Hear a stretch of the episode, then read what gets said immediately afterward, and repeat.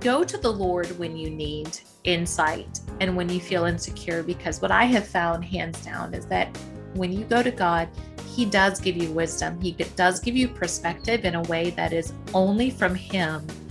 It's not wisdom from other people. They might be helpful, mm-hmm. but God truly does have the answer for your um, for your situation that you're struggling with.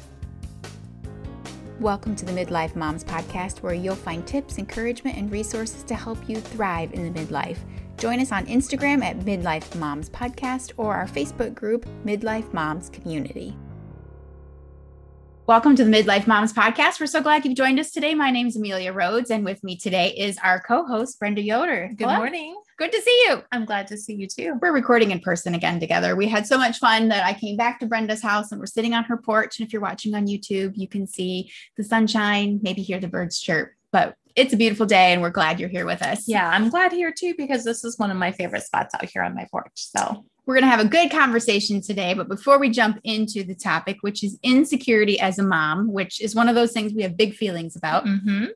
what's making you laugh, Brenda? Well, I had a laughing moment a few weeks ago and no one was there to share it with me. So I will be very vulnerable, but also real to share with you. Um, I very overtly peed my pants the other week. and I wish I could say it was because I sneezed or because usually sneezing is what does it, but I don't know what happened. I was, I guess my bladder was like overfull and I was rushing around doing things. And I was like, what was that? this ties together so many of the topics we've talked about in this season right. aging and vulnerability and health, health. which you know i've had four kids um all regular. So um that's all i'm going to say about that. But i what i did have to think though which is kind of what i think often is in those laughing moments there's no one there to share that with. Like, I'm not going to share that on social media. Now, here I am sharing it on a podcast, but it's a few weeks later and, you know, I can laugh at it now. But there was no one there to laugh with. And it definitely was a very funny midlife mom moment. So this is a good place to plug our Facebook group, yes. Midlife Moms Community and Podcast. If you are not a member in the podcast, look that up on Facebook. We'll link to it in the notes because that is a place we can share those kinds of things with each other. And yes. what I've enjoyed about the group in the coming in the past few weeks is how much it's become a place where women are encouraging each other. It's not mm-hmm. just Brenda and Kim and I as the group leaders encouraging the women in the group, but it's really become a community.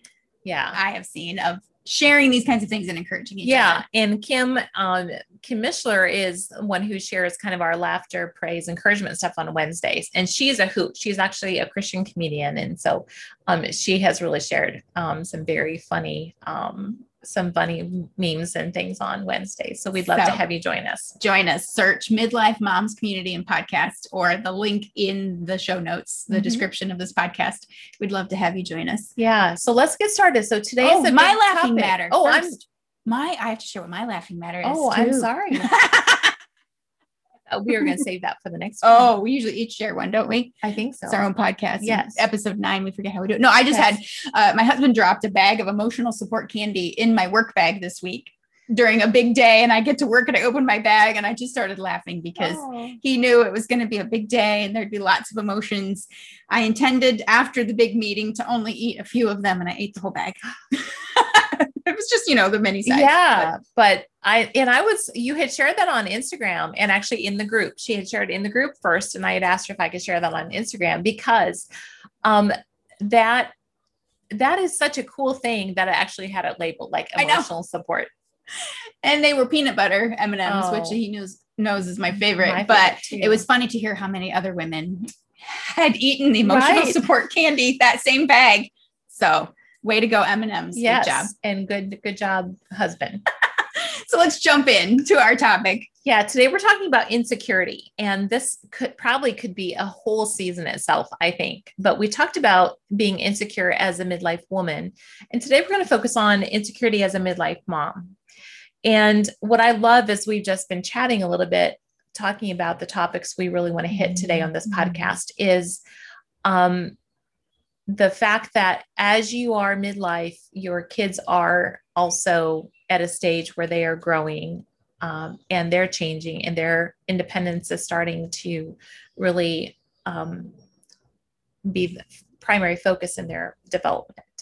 And so most people in midlife either have teens, have young adults, or have adult children. Mm-hmm. Um, and as we were just chatting, Amelia, share just where you're struggling right now because um, because I've been there, mm-hmm. all there, and I've been there with teens, young adults, and um, a lot of things are happening that yeah. make us feel insecure. So just go ahead and jump in. Well, I've had this whole switch with my kids, and I feel like there has been a switch that has flipped with both of them where they're very much asserting their independence. Mm-hmm. And as I see this happening, I know this is good and healthy and part of their development. But at the same time, it's like I'm taking the brunt of it. So mm-hmm. anything I say or do, I feel like I'm I'm wrong. Like it's mm-hmm. never the right thing. And I've I'm insecure. I've never raised teens before. I've learned a lot from you, Brenda, over the years and friends, but it's this very the roles have shifted. Mm-hmm. The roles have shifted.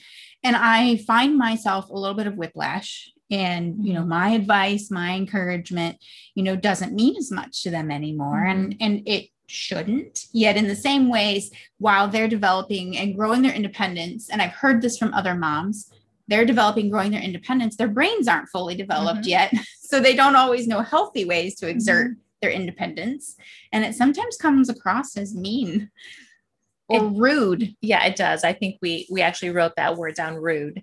Um so a couple of um, factual points, which is not only is the brain not fully developed, but actually in early teen years, especially the emotional impulsive side of the brain is actually growing faster than the logical problem solving side of the brain.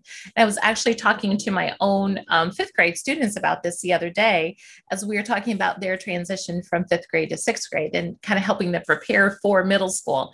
And rude is probably the number one word that I think can define if you are parenting a 13, 14, a 12, 13, 14, or 15 year old. 14, 13, 14, 15 are the hardest years. Mm-hmm. And I, I've, it's been what I've experienced with my own four kids. It's what I tell people in the counseling office all the time, but those are rough years. Mm-hmm. And I think when I taught high school, I taught juniors and seniors, and they seem to level out a little bit more then because that independence that comes with driving and you've got a new driver, all of those things really start clicking for them and they actually can start looking towards their own future.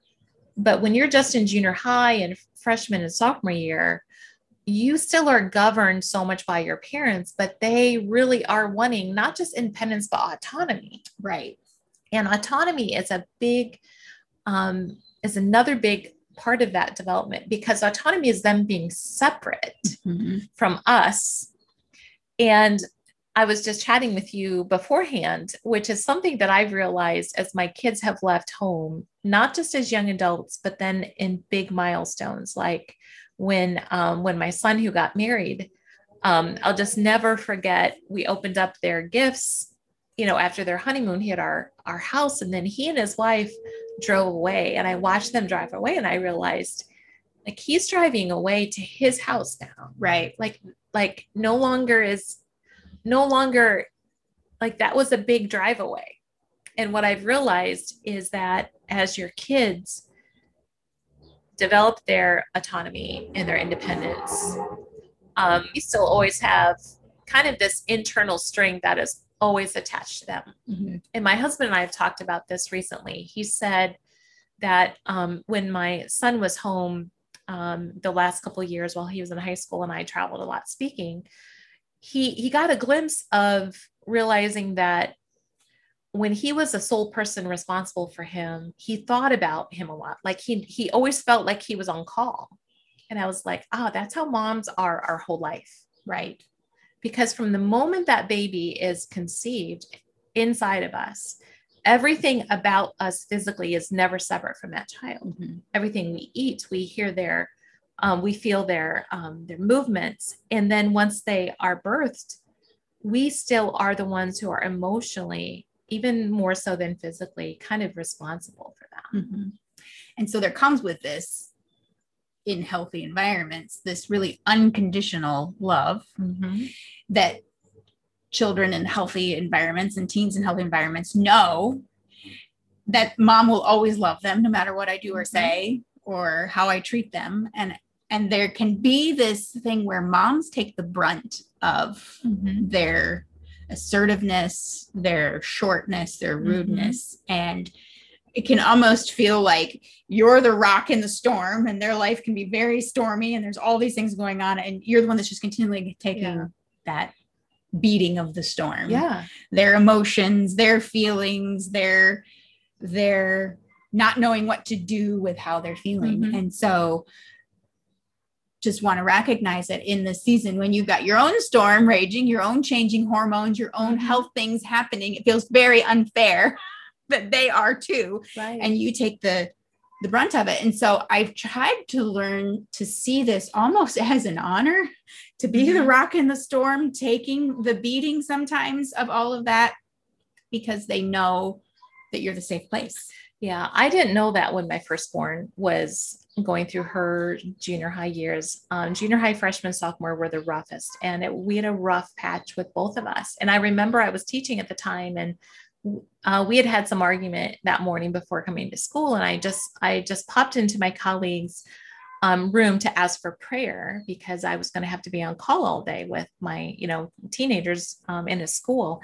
and my colleague said even I, I was like you know i probably said um, she probably said she hates me or something like that mm-hmm. that morning and she said even though she's pushing you away um, she still needs you and I and I asked, how could that be? Because that's what it felt like. And I think for all of us, really, as our kids become teens and young adults and adults, that's what they're doing to mom.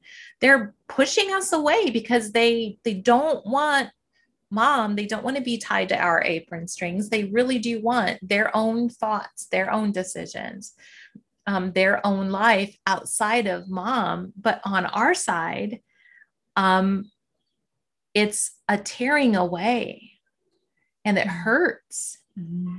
And then we tend to think, um, you know, there's a couple thoughts I know that I've had, which is, how dare you? How dare you treat me this way? Like I'm your mom, and don't you know that I love you? And and and how like how many nights I'm up crying or praying for you or worrying about you, and yet this is how you talk to me. And then there's the other side of actual insecurity, which is how in the world do I do this? And I know I have been there every single stage. And with every child, it's a little bit different too. Mm-hmm. It really is different with each kid because they have different needs, different personalities, different ways of responding. Yeah. We had a situation in our house this week that was just a huge miscommunication that happens when the teen years and you have you know not enough cars or not enough drivers and everybody needs to be somewhere different at the same time mm-hmm. so we thought we had worked out the logistics and then we showed up to this event at school and there was this surprise for all of us like none of us our student didn't know we didn't know that this event was going to be much longer mm-hmm. than we thought and it meant the other child this child was not going to make it to where they really wanted to go after mm-hmm. the event and so there was this miscommunication in that it turns out the child could leave during the event like when their part was done. They could have left and there's no cell signal at the school. It was mm-hmm. just this perfect storm of miscommunication nobody's fault but we ended up with one kid who was just mm-hmm. really disappointed. And we were disappointed for them and we felt bad but it was truly nobody's fault. Right. And so we were left with this just really yucky feeling that night of, oh, we're all so sorry, you know, that it happened. And I remember thinking, I don't know what to do. Like, I, I don't, I can't fix this. Right. I can't make it better. Right. And so there's this insecurity of, you know, when you could fix it and make it better, you could kiss the boo boo, right. you could hug, you could cuddle them on your lap and, and make it better. And now you can't. No, and I think I think there's two things that I was thinking of as insecurities as we were talking, and one is just that, and and from my experience, but then also having um, written Fledge and and having those conversations with moms who are in that stage of kids leaving and parenting young adults is um, the insecure part comes in that we now are not the ones who fix our children's problems. Mm-hmm whether they are accidents, kind of like the one that you just walked through, or um, something that happens to our child from another person, or something that they are living because of their own choices and consequences. And I've seen it as I interact with women, even women in their you know 80s and 90s. I think it's a lifelong thing for moms of um, the inability to be able to have the influence and control and and quick fix for things then that we also carry. Right. So i think that's part of it. And that's what i heard you saying is that you felt bad for kind of what happened. Um, it was all a mistake. There was no one to blame but you still couldn't make not only your child happy and feel better, but even yourself. Mm-hmm. And I think one of the keys that I learned this week and talking to another mom is we carry that much longer than our kids do. Yeah. Like I could tell the next morning my child had moved on and it was fine. Yeah. And I was still feeling really yucky. And there's that insecurity, I think, that goes with that. yeah. We carry it much longer. Yeah it's maybe bigger for us sometimes than yeah. it is for them. Well it is and i think that's important to talk about because i know for myself um, i have been worried about things with my kids over the years especially when they're teenagers when they have kind of moved on. And so then that's where we as moms then we're kind of there in the background i you know we're kind of hovering over them being like are you okay? What about this? And um and especially boys will be like mom like m- it's done. Like right. move on. And there's this picture of hoveringness that kids really don't as they're getting older want moms. They really don't want them hovering. Now some kids may the hovering the type of you know really have a, a good type of relationship where they really do um, want mom's input and things like that. So it's again, it's different for every family, every child. Mm-hmm. One thing that I've learned is that boys tend to push moms away earlier. I think when I read Raising Boys by Dr. Dobson, he, um, around 13 is the typical age where boys naturally start pushing moms away. And in my own job as a school counselor for mm-hmm um, elementary students, I've actually been talking with a couple of moms recently who are really struggling with their fifth grade boys because they're they're being so um, assertive and rude to their moms. Mm-hmm. Again, first time, first child, so it's new to them. Moms don't know how to handle it, but it's so normal. But it's hard. It is hard. So I think that's key to remember. It's normal. You're not the only one going through it these are the internal insecurities we may not voice to someone else yeah. and it's normal to remember yeah. that um, another thing that we have talked about as far as insecurity is when there is a dad in the picture, a good mm-hmm. and healthy dad, there can be this insecurity of they enjoy dad and have a lot more fun with dad than mom. Mm-hmm. Even if dad is and often is still involved in the you know you need to like with the discipline or mm-hmm. the urging or the prompting like you need to play your part in the house and all. Right. Um and so that's that's an area of insecurity i think even in good and healthy relationships of wow they have a lot more fun with dad and they enjoy dad a lot more yeah. than they do me. Yeah because we again we are the one that they are detaching from the most. And and like i said before a mother's attachment, emotional attachment to our children is much stronger than a man's attachment. It's not that men aren't attached or that they don't love them, but it's it's that you know we all know men tend to think compartmentally so right. right so men go to work they they don't really think about their kids as much during work whereas no matter where we go our children are always kind of on our hearts on our minds even if we're not consciously thinking of them they they literally are kind of with us wherever we go. And so um so all of those interactions and their surliness affects us emotionally. And one thing that my kids have said more than once is mom don't take it personally. And that's been something that has come up in the last couple of years that they didn't say so much in high school but my adult children are saying when i tend to kind of come back and have more of a conversation about did I do something wrong or what about this? Or like mom like don't take it personally. I was just you know they were they were in a irritable mood. And I think that's part of us, what we need to remember with our teens, especially and young adults, is that their moods are changing so much. Like if we think we're insecure and our hormones are changing and we're 40 something or 50 something, can you imagine being a teenager where you're really your brain is developing. You really do want independence and autonomy but good grief you're still a kid. And there's so much i think insecurity and fear that could come with that of i have to be on my i'm going to be on my own. I got to take care of myself. Right. and so i think this is just a great place to land this episode with that takeaway action of one, like don't take it personally. Yeah. So hard. Maybe yeah. like write that on your mirror, but yeah. learn to not take it personally. And to then also see from their perspective of their insecurity and their mm-hmm. own things that they're dealing with to help you remember not to take it personally. Yeah. And I think my last thing that I would just share, because I think we really could talk on this for like a a like a whole a whole season um, but one thing just to remember as moms is that really from here on out, um, you will feel insecure because as you walk with your adult children, there will be things happening in their lives that you've never experienced before. You don't have a playbook for.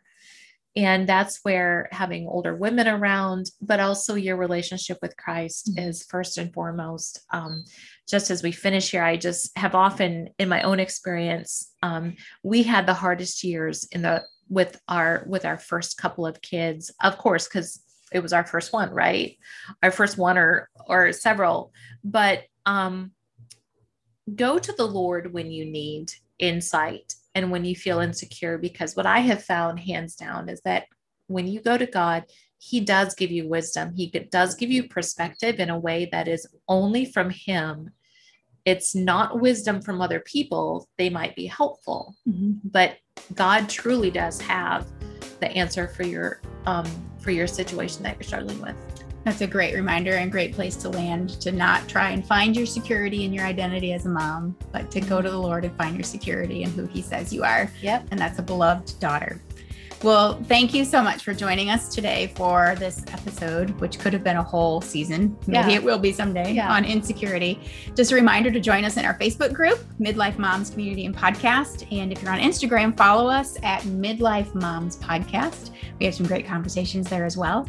And we would love to hear from you. We hope to see you there. Thanks for joining us. Bye. Bye.